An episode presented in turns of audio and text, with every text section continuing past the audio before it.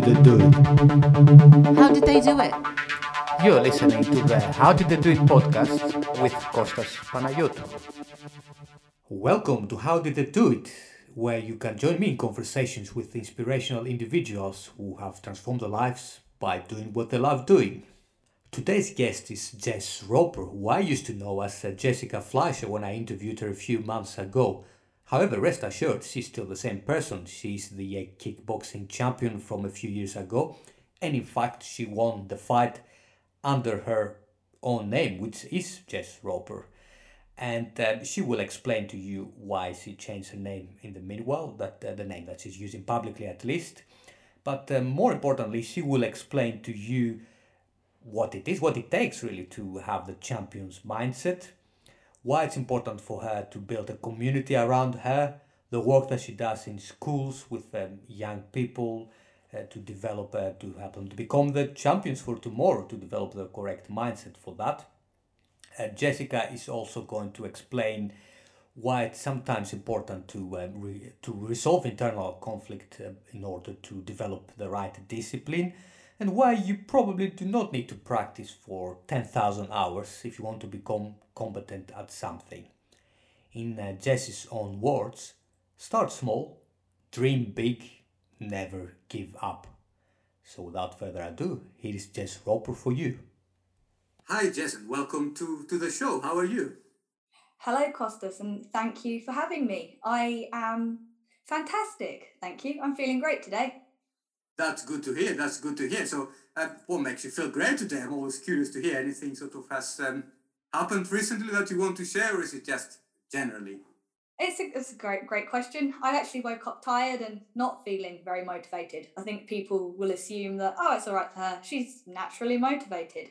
No, I got up and I had a session booked in with an online PT and we were doing deadlifts and because it was booked and because I had to turn up and do it, I did. I made myself a tea, I went downstairs, got lifting, and that was really the catalyst. That was what helped me start my day well. And then it's just been one of those days where it's continued to improve ever since, doing things that I enjoy doing. I went out for lunch with somebody, and here I am today talking to you. Awesome. So that, that's kind of that's about the importance of starting the day with intention, then, isn't it? Because then everything else Yes, it would have been very it would have been very easy to be like, oh, I don't feel like it today, and like I said, I think people assume I'm extremely motivated. Not always. Sometimes you just have to be a bit disciplined, and by doing that, I felt great. It really set my day up well. Yeah, great. Okay, so last time we spoke, it's I think it's two three months ago. Well, I, I saw a different name there under your uh, avatar, if you like. You were Jessica, the Jessica Fighting Fit now you're Jess Roper. So tell us what has changed in the meanwhile. I, I still am fighting fit. So I still, my business is I am fighting fit. But I wanted to move away from being my business. I am Jess Roper as a person. I, I grew up as Jess Roper. Um, and my name was Jessica Fleischer. So Fleischer is my dad's surname. It is my name on my birth certificate. But I grew up throughout school under my mum's name, Roper. And I, so this began early days of social media. I was Jess Roper. Then uh, through the kickboxing and through the fighting, they put me down as Jess Roper, thinking it was my name. So that's what I fought under. That's what I became a champion under. And then I decided, oh, well, now I'm self employed. I need to be professional. I need to be official. I'm going to go to my name, Fleischer. But actually, I've been working on my personal brand. I've been working on myself, personal development and my why why do i do what i do deeper than obviously i need to earn money to buy food and i want to help people improve their performance and health and all these things. But it's because of my mum. Uh, my deepest why is i want to become successful in everything i do to allow my mum to have the best rest of her life too. So it's this big and my my granddad he's one of my greatest inspirations i remember growing up and everything that he did with his business. And so it's the family name of Roper on my mum's side. And so then I just decided, I was like, when's the best time to confuse everyone and change my name? And people have assumed maybe I got married or they don't understand what's happened. but there's no time better than the present. So just do it. And now I'm explaining it, and people will forget it one day. They'll just know me as Jess Roper. Um, Yeah, there's a few people that remember me as Jess Roper before, and they've messaged me going, "Oh, I'm so happy you've gone back because now you're back to who we know you as." So Well, there you go. Then that kind of validates the decision. I actually thought as well when, when you when I saw the name that it was your stage name because of course for someone fighting roper, you know, in the ropes, I thought yeah that's something like I'm in the ropes but I'm fighting back. That, but that's actually your name. That's your real name, and, and interesting to see how important it is for you to, to use it because that's who you are as a person. So names do tell a lot about us, then don't they? Really, I mean, you know, we we used to them because we're we're born with names, but actually they kind of take almost an identity by themselves, don't they? Sometimes the, the names that we're using to describe ourselves, uh, perhaps like this, whether it's a stage name or the real name or family name, they, they do have, I mean, as you just explained yourself, a particular importance sometimes that carries quite a lot of power with it, perhaps. Is that fair to say? I think so. I think it's an important part of our, our identity.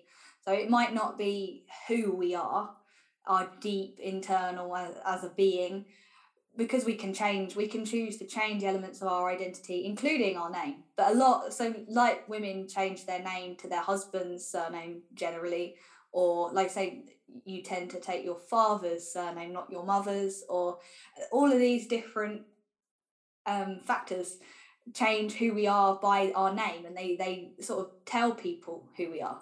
I think that's important with so with stage names and personas and personal brand even it's who you are but it's also who you want to portray yourself as to everybody else how they perceive you because i think that's important with with creating a brand. And this is why i feel like jess roper is important because i want people to know and understand how important my mum is it's not just so I am fighting fit, my business, me, but it's not all about me. It's about the family connection too. Yeah, absolutely. So, I mean, last time we, we spoke, we were speaking a lot about the, the mindset and the mentality of a champion, I guess. And you're a champion yourself. I know you lost the last uh, fight, but you know, once a champion, always a champion, right? So, you know, you have been and you deserve that. And, and I guess sort of one of the things that I'm always interested in, because I think that drew a lot of interest from uh, from people on my channel as well, that whole sort of champion world, isn't it? So people like to be champions, but there's not many champions out there. So what are the characteristics of someone becoming a champion, you think? What do you need to I think- do you need to be a certain way? Do you need to behave a certain way? Or what is it really that makes someone a champion? I think so, someone actually picked this out of something I said in a previous podcast, and it sums it up really well, really succinctly. That a champion is somebody who accepts a challenge. Because when to become a champion, you have to challenge the champion. You know that they are currently better than you, they are currently known as the best, they have that identity already, and you have to accept that you are the challenger. Perhaps you're the underdog. And so you have to be humble almost in your own. You have to say, you have to be ready, you have to be prepared, you have to be determined. There's all of these other ways of identifying whether somebody is capable of becoming a champion. But then I think the final bit, where a lot of people they are ready to become a champion if they accept the challenge. It's that step out of their comfort zone, knowing that they're going against it. So, like you said, I lost the recent British title fight. I am the two times English kickboxing champion. So I won those. So I have that champion status. Again, it's another form of identity. I, I'm, um, can you be a champion? So I have done it. But then I didn't say no to that. I would never have become the British champion if I didn't accept that challenge. Okay. If that makes sense. It, it certainly does. And I'm also interested in, I know you currently work in, in schools, and I'm going to ask you a bit more about it uh, later. But for now, I'm, I'm interested also in the mindset of a kid, isn't a young person, obviously still in the learning mode, easily inf- easily to influence sometimes, you can say, easy to learn also. So, I mean, how does a child become a champion? I'm not necessarily speaking about the sport, but in mentality, sort of, how do they cultivate sort of this mentality? You think is there anything? I'll share I'll share help? with everybody the message that I share with the primary school children because it's exactly the same for the listeners of this podcast. It's dream big, start small, and never give up. And then obviously, so what I do in the schools is I have a sort of half an hour time slot to run an assembly. So I share a bit of story and I, I incorporate, so I, the title is The Fun and the Fear of Becoming a Champion. So I talk about how it's important to find something that you find fun. It might not be kickboxing. If it is kickboxing, fantastic. That was my choice because I find it fun then it's overcoming the fear because there will always be fear. So I, I use the analogy of your first day of school. It's okay to be scared. It's okay to feel that fear when you're doing something new, something unknown, or taking it to the next level, which, if you're fighting to become a champion, you are taking it to the next level. And then, so that dream big, so set that big goal that, wow, one day I'd love to be a champion. I'd love to be a black belt. So, my personal, when I first walked into the dojo, and I that was my first win. My stepping through those doors, it was terrifying, and it's having that big goal, the one that you you don't even necessarily know that you'll ever get there, but have that big dream. Maybe even make it even bigger because if you start to begin to believe it, then you've got to remove yourself away from that. It might be 5 years, 10 years from now that you actually achieve it and focus on the small things that you can do today.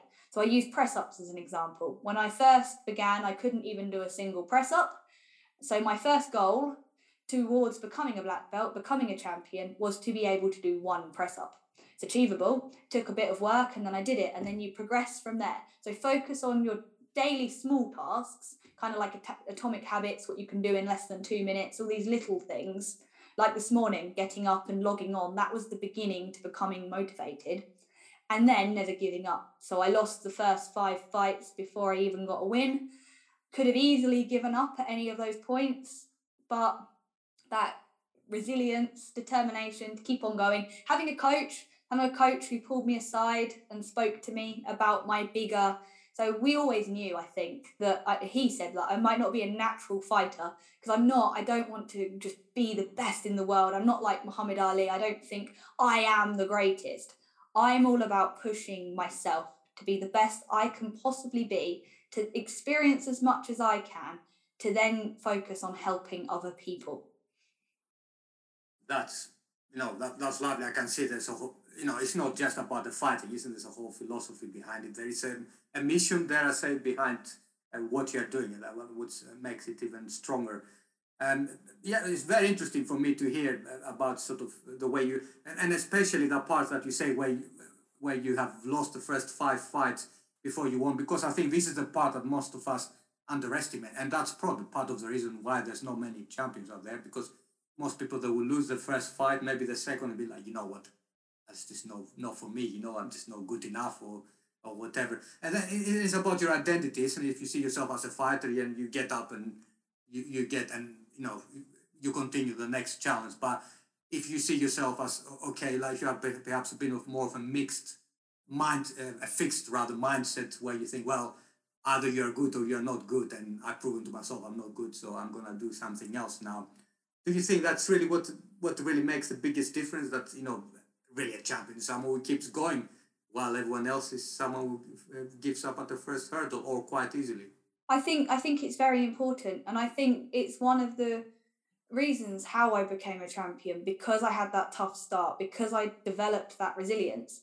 Whereas some a lot of people they come in and they, they start winning early on, then they struggle to cope with the loss. It gets to a level where they lose, and because inevitably, no matter how good you are, if you keep stepping it up, you will probably come against someone who will beat you at some point.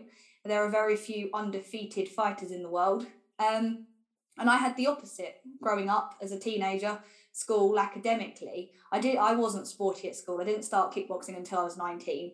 As I said, I couldn't even do one press up. I dismissed it. I wasn't creative, I wasn't musical, I have no rhythm, all of these things that I didn't think I could do when actually I just didn't dedicate to doing any of them. I was academic. I was an A star student, maths and science. I was going to go to university. All of that pressure, exams, exams, exams, push her, push her, top set. Then it got too much.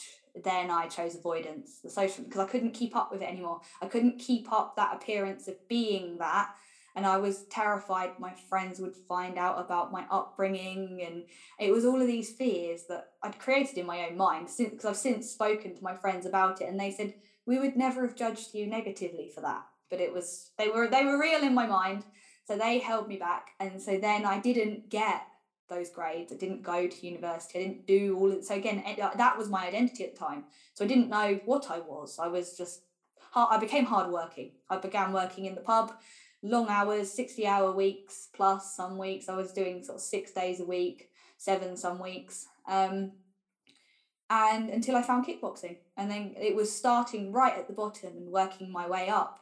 That was, for me, part of my key to success, I guess. Yes. And then obviously kickboxing being one of the, uh, your, you know, your big sort of, the big parts of what you do and part of your identity there I say there's a few other things there training training others um, hypnotherapy I know you have been uh, speaking quite a lot about that can you tell me how this all fit together the kickboxing the training uh, other people and the hypnotherapy is that something that you see as again as part of your mission as one thing or is that three separate things that you you just happen to do it all links into one and uh, it's from the outside looking in it might be a bit like well how are they connected and as I think anybody listening, they can hear that kickboxing, that martial arts way of life, that personal development, that achieving mastery. So even like black belt, it's the beginning. I'm still I'm a second degree black belt, but I am for the rest of my life continuing to improve for myself and working with others to help them improve. We recently had a black belt grading. I was there grading the brown belts going for their black belt pushing them, helping them get the best out of themselves. And then, so with the hypnotherapy and the fighters, it's the same thing. Pretty much all fighters are very similar inside their mind.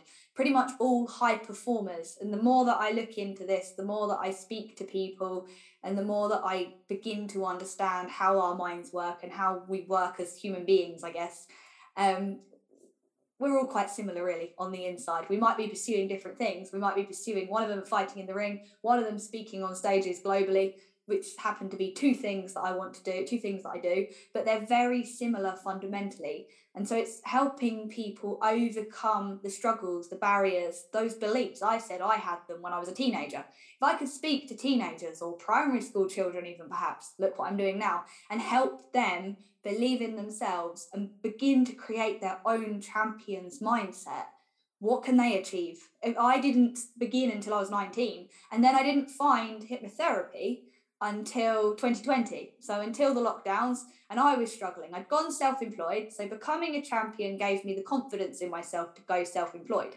So that was a very important part. But I knew nothing about business.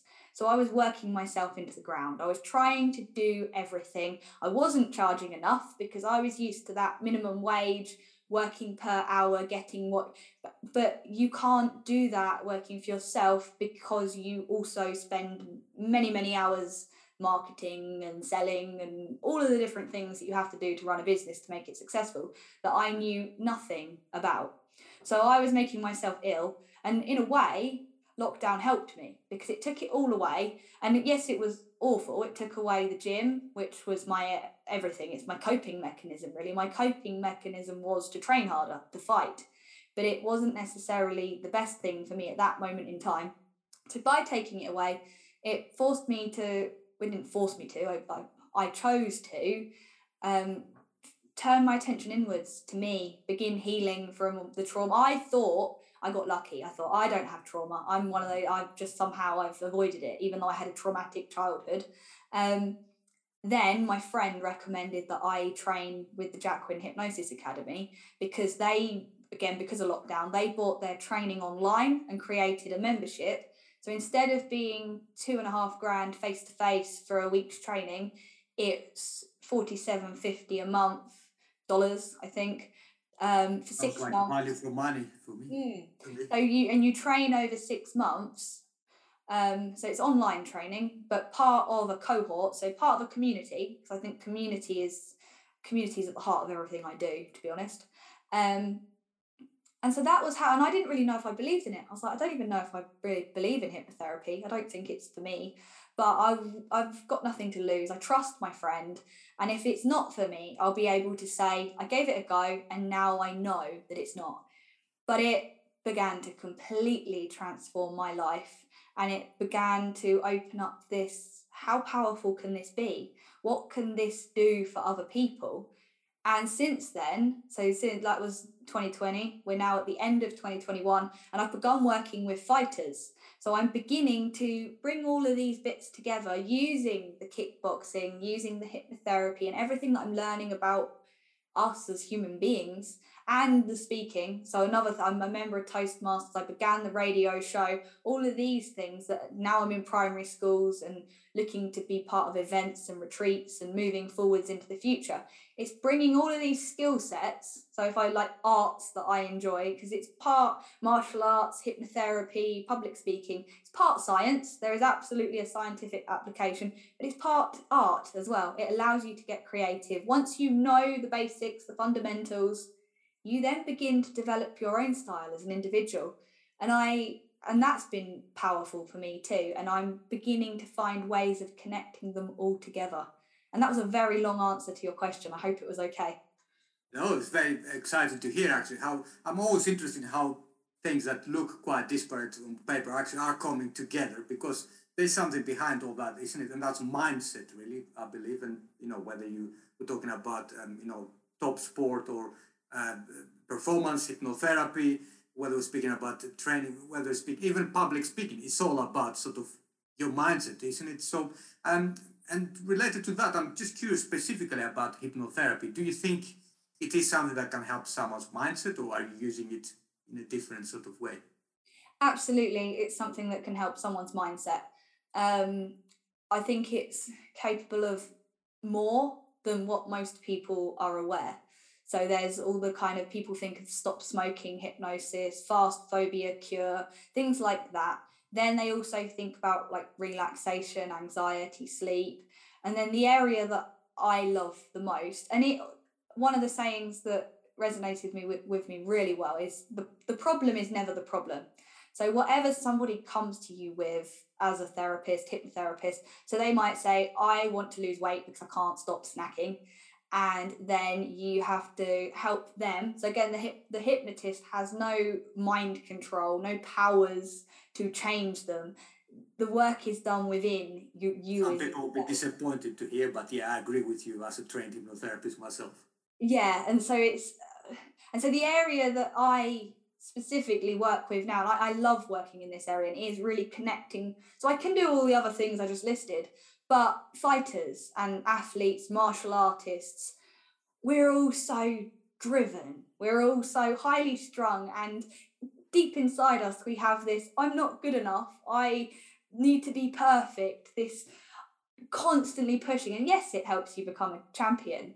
But what if there's someone out there who understands what that's like because they've been through it and they can help you. They can help you accept yourself and they can help you resolve the underlying, often traumas that from a very early age have created this and help you perform better, in fact, because you now, and so, and uh, the other thing that I'm very, so tying the hypnotherapy into the bigger picture of everything that I do and the overall mission is promoting health, but wholeheartedly. So it's not just physical health. You don't just go to kickboxing to be able to do more press ups. And it's not just mental health because you're anxious, you see a therapist. It's it addresses all areas of health, so social health too, uh, financial health if that's what you're struggling with, environmental health. It's like all these different areas of health. They are one thing, and that's where it. I think so kickboxing and hypnotherapy, they very quickly get bracketed. Kickboxing's physical, hypnotherapy's mental. Actually, they link together and they're both wholehearted. Absolutely. And, and another thing, hearing you now talking about all these things that comes to mind, is, is a topic that I'm particularly interested in. Um, is, is a topic of motivation. Now, in our society, motivation is, is kind of seen as the the thing, isn't it? Like, oh, you need to be motivated and motivation, motivation. That well, I was interviewed myself some time ago in a podcast, and the title of that podcast podcast was one of my quotes: "Motivation is overrated." What do you think about motivation? Really, is that something that you know you, you kind of need to be driven, and then everything will come, or is that something that kind of comes from almost like the other way around, from doing things, then you get more motivated? I mean, what what are your thoughts about that as someone who's obviously um, working quite a lot with with motivated people? I'm sure it's something that I'm very interested in learning more about and something that I have looked into a bit myself. I don't think there's such a thing as waiting to be motivated or relying on motivation. So you might have a burst of motivation. So when people, so dieting is a great example of this. They start a diet plan and they feel very motivated. They've got their goal. So it's important to have first of January 2022, right? Yeah, yeah, yeah, that. Absolutely. New year, new me. I am, this is the year I'm changing my life and I'm very motivated. And they start taking action and they start even getting results. And but then something comes along and social event or a bad something bad happens and they oh I can't be bothered today I'll, I'll. and so then the motivation goes so then one of the common answers is well you just need to be more disciplined but if there's conflict in that so if the underlying positive like cause for the I don't know the comfort that they're seeking from the food or what or procrastination or whatever it might be then they're just going to end up feeling bad. They're going to end up feeling guilty or ashamed, and it creates a negative cycle. So I think back to motivation. I think I think it starts with inspiration as well. I think one of the ways that so if you're inspired, so opposed to beating yourself up about the negatives of I want to lose weight because I'm not good enough. But if you can reframe that to I want to achieve something to become better. So becoming a champion. And that might involve weight loss. But again, even the term weight loss is very negative. What are you losing? You're losing something. So nobody wants to lose is it? we all want to gain something. Yeah, so it's all about gaining improved health. And this is where the wholehearted health comes in. I don't promote weight loss. I promote improved health. That may or may not involve weight management, whatever words you want to use. But then the motivation is all of a sudden positive.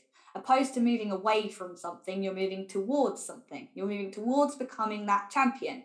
So you might, again, metaphorically, it might you might be absolutely never ever want to compete in sport or martial arts, or but you want to be able to run around with your grandkids when you're 60 like so you you know that right now you're in your 40s and you're thinking, oh, I can't touch my toes anymore and my belly hangs over my belt. So I want to do something. I want to improve my health. Whereas most people will automatically go, I need to lose weight. I ate too much food at Christmas. I feel bad about myself. So I think if we can get that ref when we can get that reframe, positive language. So when we can get that positive reframe to what we're working towards, then we can strengthen that. We can remove the conflict because there will be that underlying oh but i want to do that and find the resolution find the resolution then the motivation so again the, you won't always be motivated but you've got that clear thing that you're working towards then that's where it's important to have a process that works for you so some people are more outcome driven in that that I want to be the champion, I want to be X amount of weight or whatever their goal is. Um, but some people are more process driven. And so it's uh, finding a balance of the two. So instead of just focusing on that goal, that outcome, identifying how you can achieve it and how you can set your lifestyle up, your habits, your behaviors, so it becomes automatic to allow you to do that. So it's all very well wanting. So going back to kickboxing, if opposed to weight, weight is a part of fighting because it's one of the few reasons where people always say ditch the scales you need the scales to fight because it's a weight categorized sport. I don't really care what I weigh. If I eat a bit more cake and I put on a couple of pounds and I'm happy and healthy, it doesn't really matter. But that doesn't work when I've got to step in the ring at 55 kilos.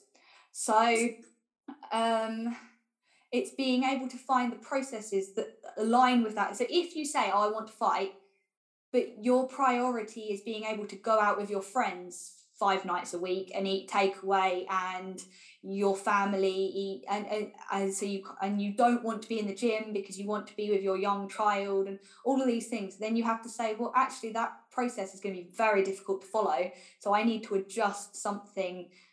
So it's, it's very it's very a lot of people they set this goal and then the lifestyle they need to leave to get them lead to get them there won't actually work. So it's finding the ways of making it possible to achieve that goal that fit in with their lifestyle and making it realistic. Then they will be more motivated. Does that make sense?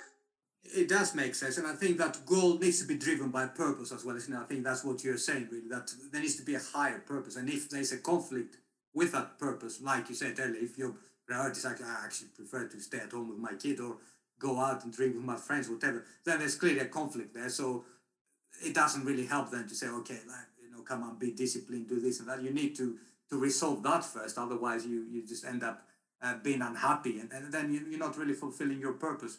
Um, and another thing that I think quite often um, happens is that people focus too much on that, really wanting to do something that um, they don't actually see that your environment needs to be helpful to to all, all the things that you say you're gonna do. You know, like for instance, for myself, um, I play now keyboard almost every single day, but there was a time I was playing only once a month, and I was wondering oh, why am I so demotivated and I don't want to play keyboards anymore. And then I thought what the problem was, and and my keyboard at the time was in a corner in the room, and you know, like as it happened, it was constantly covered, so would put books on there and, and clothes and, and you start gathering dust and, and then of course then it, it wasn't really very motivating isn't to look at the keyboard because it wasn't reminding me I really want to play right now. Now as I talk to you I see my keyboard here in front of me so as soon as you know I can as soon as we finish the conversation just literally switch on the um, uh, the on button and just play on my keyboard really. And then it's much easier to access and therefore I, I, do it much more often. So sometimes about the environment as well in creating the correct circumstances in order to, to perform. Yes, that's a really good point. And it's funny. And it, this is one of the things that we're always working on it. So personal development, achieving goals, whatever it is, it doesn't end when you achieve the goal. Because so going back to weight, I guess, you hit the weight, then you've got to live that lifestyle. So becoming a champion, I didn't just become a champion and then, oh, I've done it. I, I, I now don't need to work on anything anymore because I'm a champion. It's, it's not like that. You've still got to improve to continue. If you've got that champion's mindset, if you've got the way of life of a martial artist, whichever metaphor you want to use. Um, so, like, I coach kickboxing online and I have done since the beginning of lockdown, and it works really well for me as a coach. And it works really well for the ladies who log on perhaps even there's multiple reasons. Some of them it's because they want to work with me and they live the other side of the world. I've got somebody from Canada in my membership. Some of them it's because they were too anxious to step foot in the gym. So they come online and they don't have to worry about going to a gym face to face. Some of them it's because they've got kids and they don't want they don't have to find childcare. So it there whatever their reason is, but they've created an environment that works for them.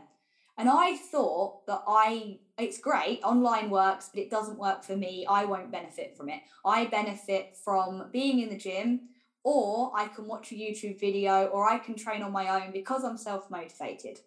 As I said when we began this, this morning I wasn't feeling very motivated, and it would have been very easy to skip that workout. I'm not very motivated at doing strength workout. As it happens, I have weights downstairs in my house but I wasn't doing it. I was avoiding it for some reason. Again, it's that I would have justified it with some sort of, oh, I need rest or I need to focus on my business, or they're all things that are important to me. But if I want to become a world champion, I need to optimize my training.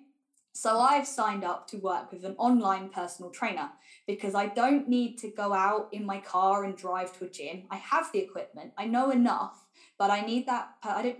I've chosen to improve how I train by having that person there supporting me. And it's working. So it just goes to show you can always, you need to constantly adapt towards your goals. Yeah, absolutely. I agree with that. Um, I mean, a lot of what you're talking about, you kind of touched on it, is about comfort zone, isn't it? About sort of, okay, doing things that as perhaps, you know, you don't necessarily, uh, you know, do on a day to day basis or things that um, you, you know you need to do more of and might, might make you temporarily feel that a bit uneasy because you get out of your comfort zone. I mean, what is the right place to be on there, you think? Because people talk about the comfort zone, they speak about the fear zone, they speak about the stretch zone where you're just being stretched. Is there a point where it's, it's stretched so much that it, it breaks? What is the right sort of point, you think, for people to be if they want to improve, just as you have uh, done and become champions in whatever they do? There is a point. Um, I don't know if there's a scientific way of working out exactly what that point is, but I think through years of experience and experimenting with you, I think we are individual and it will vary as well. Some people will need to take tiny little increments and increase, whereas some people, similar to me, they're kind of capable of like throwing themselves off cliffs and learning to fly on the way down. Um, but if you go too far, you go into a state of panic and then if you're trying to perform, if your goal is to perform your best, and this is so like working with fighters, and they might look good on the outside because they're in a ring fighting, but inside, and I've been there, they've got that voice inside their head telling them they're not good enough, telling them they're not doing it, telling them. So I used to go back to my corner and be like, I'm not fit enough. I'm losing because I'm not fit enough. That's why I called my business I am fighting fit because it's it was too fear driven. It was too it was terrifying. I couldn't I couldn't even drink. So one of those physiological signs of fear is obviously that heightened heart rate and breathing. And if you're doing something very physical, you won't necessarily know that someone's gone too far into fear but I couldn't swallow my water in my corner. And now I've learned more about how our body physiologically reacts. That's a sign that it's too far. So in my title fight, where I was calm and I was confident, I was able to drink. I was able to think. I was able to. I knew I was winning and I believed in myself and I was confident that I was becoming a champion. And I, I think the key to this for me, it was making it fun. It was taking away the pressure so there is, and I've since listened to Flow by Mihai Csikszentmihalyi. Yeah, it hasn't one of his names. can I say his name or not? I think it's Chick Csikszentmihalyi. I love the book. It's one of my favorites, but yeah, I can never pronounce the name of the author. And it's uh, and it he says it. So it's the challenge has to match your skill set. So you need to.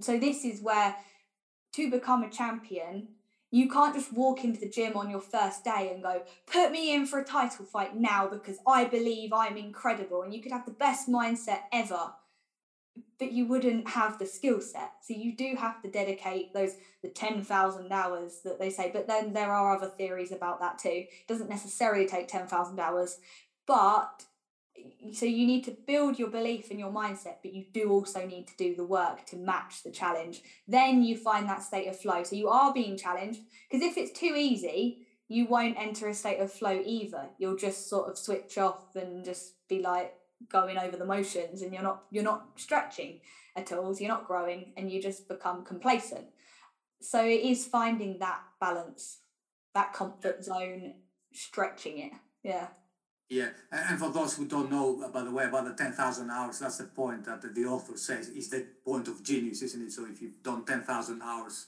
of whether it's training or practice or whatever it is in your field, whether it's physical exercise or playing music or whatever, then you become an expert. And that's a bit of a guideline. Obviously, it doesn't have to be 10,000. I mean, can, I'm sure you can. It's an, interesting one. I think I heard somewhere that to become competent at something, so to know a little, is, is about 20 hours to be able to just That's sort of say of from 20 to 10,000 yeah to be able to say and i'm thinking about it now because i know quite a lot about kickboxing like in 20 hours somebody could learn quite a lot of the basic techniques and the sort of fitness would start to improve and they would start to become a kickboxer to a degree and then flip that on something that you i don't know how to play a guitar but with 20 hours of practice, I could learn a few chords. I could do, again, I would not be a guitarist, but I would know something. I could, like.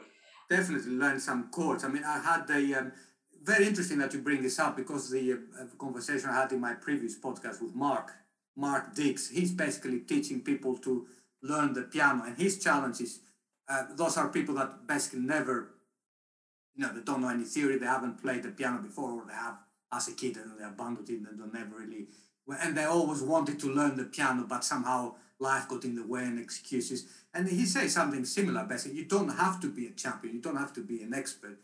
All, all I'm helping you to do is to enjoy playing the piano, playing your favorite tracks. And yes, I can do it in X number of hours. You don't have to practice. Uh, definitely not 10,000 hours, but presumably he will agree about 20 hours is probably enough it, for to teach even someone who doesn't know anything about piano to play a simple pop song. You can do that in 20 hours. I think so. And I think that's an important thing for people to remember, realize, take home is that most people don't want to become a champion. It has to become almost obsessive. It has to be all consuming. So, like using the social, the family, all of these, which is an important part of health, um, you have to turn down those opportunities to fight, to train, to recover. If you've had a lot of training sessions and you need an early night because you, especially as an amateur fighter, we don't have the professional team of recovery and everything. So we need to make sure we're, we're working around it. We don't have the, we're not paid to do it. We don't have high levels of sponsorship. Maybe we'll have a, a small amount of sponsorship to cover the costs of fighting. We actually pay to fight. I pay to enter the world championships out of my own money that I've got to earn. I'm not paid to do it. So we need to put that. And I guess it's the same. So using music, um, you have to do a lot of practice. If you want to be a band and you want to be on stage and people are paying to come and see you, there's many, many hours of missing other opportunities to just practice. Absolutely, a lot of uh, practice and a lot of pain also. By the way, in the early days, you need to invest, isn't it? Any yeah. career before you start earning money, you need to first invest, and, and you know, as a musician, you invest in buying your musical instruments. Then to play gigs in the beginning, you shouldn't, you know, you don't start immediately expecting to be paid, paid, paid out. And sometimes musicians actually are paying money when they want to support, a, you know, a well-known artist because that gives them more exposure. So um, it, it's just, and I think that that motivates in itself, isn't when you are sort of uh, stuck the mindset. I really want to get there, and I'm prepared to do what it takes and make some financial sacrifice and, and, and sacrifice my time to get there. I believe that that can bring you to you know quicker to that point of professionalism where actually afterwards you start uh, reaping the benefits of that. But it's and it's important. So going back to the point of the not needing to become a champion. Even if you have that that you want to be a champion at something and this is something that i've had to work on myself and i've noticed it recently i now want to dedicate that to everything that i do in life. And so if i start something it's like i want to be the best and it's like no it's not possible. Unless i stop doing the kickboxing and the hypnotherapy it's like if i want to learn piano uh, i would happily have i'd have to happily accept that it would just be recreationally. And that would be good for me to have something. And for most people, it's good to have something. So it might be family, family and business. They're two really people listening. That's probably your version of being a champion. If you're, I don't have a family yet. That's why I am a kickboxing champion because all the evenings that I would have to spend at home as a mum, or even in my business, I have. I if I'm going to fight again next year, I'm having, and being the beginning of 2022 coming up as we're recording this, I'm having to sit down and think, well, okay, I'm going to have to forego business opportunities and potential income and blah, blah, blah if I'm going to fight at the World Championships. But that's okay because I can do that for the rest of my life afterwards. So, whoever's listening, if, if their focus is their family and their business, then their kickboxing, training, physical activity, music, arts, whatever it might be, it's going to have to be recreational because for most people they can't choose to take all of those hours out of their day. I'm quite lucky and well, i think grateful that i've set my life up to allow me to earn an income doing the things i love and that's part of what i'm passionate about helping other people do. I think that there's there's enough it, once we learn how to identify our passions and once we learn what our strengths are, what we are a champion at, and how we can help champion other people, then it, it allows that flexibility to pursue our passion. Absolutely, yes. So, and just to wrap things up a little bit, Jess, and you are doing quite a lot of different things. You're doing, you know, your your uh, kickboxing, hypnotherapy, etc., etc., all the things that we discussed. But what is your main focus at the moment? What is the sort of thing that you are concentrating on? My membership, Fighting Fit Together, is a community beyond just the membership. Because I know there are memberships out there that you pay for content and really turning it into something incredible a community of working together towards our goals. So, from women or men, there's men too, but people who've never done anything like it before, perhaps they did a bit of martial arts when they were younger, and that they want to do something to improve their health, their fitness, working towards those goals. So, moving obviously, weight loss is a reason that people join, but it's that working towards something together as part of a powerful community, right up to fighters and martial artists and bringing together other experts in this area because there's a lot of exciting research coming out about improving performance, especially women's health and optimizing different areas of nutrition and mindset and bringing it all together wholeheartedly.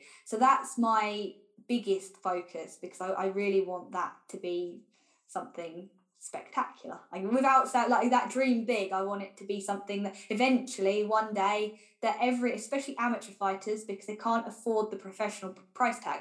We can't afford to have a nutritionist and a sports psychologist. We have our coach.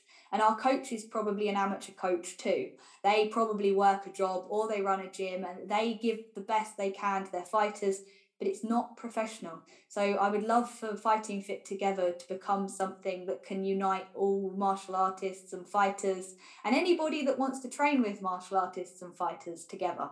And that includes the kind of kickboxing and fitness and all of that. But I do also run Sunday sessions. So part of that is a book club. So we read a book a month uh, group hypnosis, so group coaching. So that's where we work on the kind of mindset side of things too. And it makes it more accessible, more affordable than the one to one, which I do do, but it's limited because of the amount of things I do. There's only so many clients I can work with at one point, and that fills up quite quickly. Yeah, and it sounds very interesting. So, group hypnosis, reading books, um, working on your mindset. So quite a few things there, isn't it? So who are the, the sort of people that will be attracted to what you are offering? Who are the type of people that will be attracted? Well, um, martial artists or fighters or people who have done anything like that and who want to be part of creating this community. But at the moment, especially, it's generally women, like I said, but I have had men. I do have a couple of men involved. But anybody who wants to improve their health and fitness in a fun way and obviously has an interest in kickboxing. So I know that's a very vague, and they say, oh, we should niche. It's like, well, kickboxing is pretty niched. And one day when I have a team, maybe the focus won't be all kickboxing. I'll have more yoga and Pilates and other things. But at the moment, the kind of backbone of the membership, I coach kickboxing through Zoom and I run the Sunday sessions, which are the kind of mindset, personal development types there. So it's combined, again, it's focused around wholehearted health. So anybody that's interested in, I guess, being part of this community and as it grows so i'm at the beginning of this and it's fighting fit together so it's i, I invite people to join me on this journey Absolutely. Well, at the end of the day, I think that's who you are, Jess, isn't it? Jess Roper, the uh, kickboxing champion. That's your purpose. That's your ikigai, so to speak. So that's that's where you're coming from. So that's where you draw your purpose from. It, it has been an absolute pleasure to speak to you, Jess. And before we go to the last question, I guess where can people find you? Where is the best place for someone to get in touch with you? So my website, my main website is iamfightingfit.co.uk or I'm Jess Roper on Facebook, LinkedIn, and on Instagram. I'm actually working on Instagram at the moment. It was one of those things I don't really like Instagram, but I'm getting out of your comfort zone, learning something new, starting to do reels. So I am Jess Roper on Instagram, and it is with the I am. So at I am Jess Roper because Jess Roper wasn't available. Brilliant. Okay. Well, thank you very much, Jess, and I'll speak to you soon. Thank you. You were listening to the How Did They Do It podcast with Kostas Panagiotou. Should you have a story you would like to share about how you found your own freedom and clarity of purpose, then please email me at kostasthecoach at gmail.com. And you can also follow me at kostasthecoach.com for weekly articles inspiring solopreneurs, therapists and artists to find the freedom and clarity of purpose in life.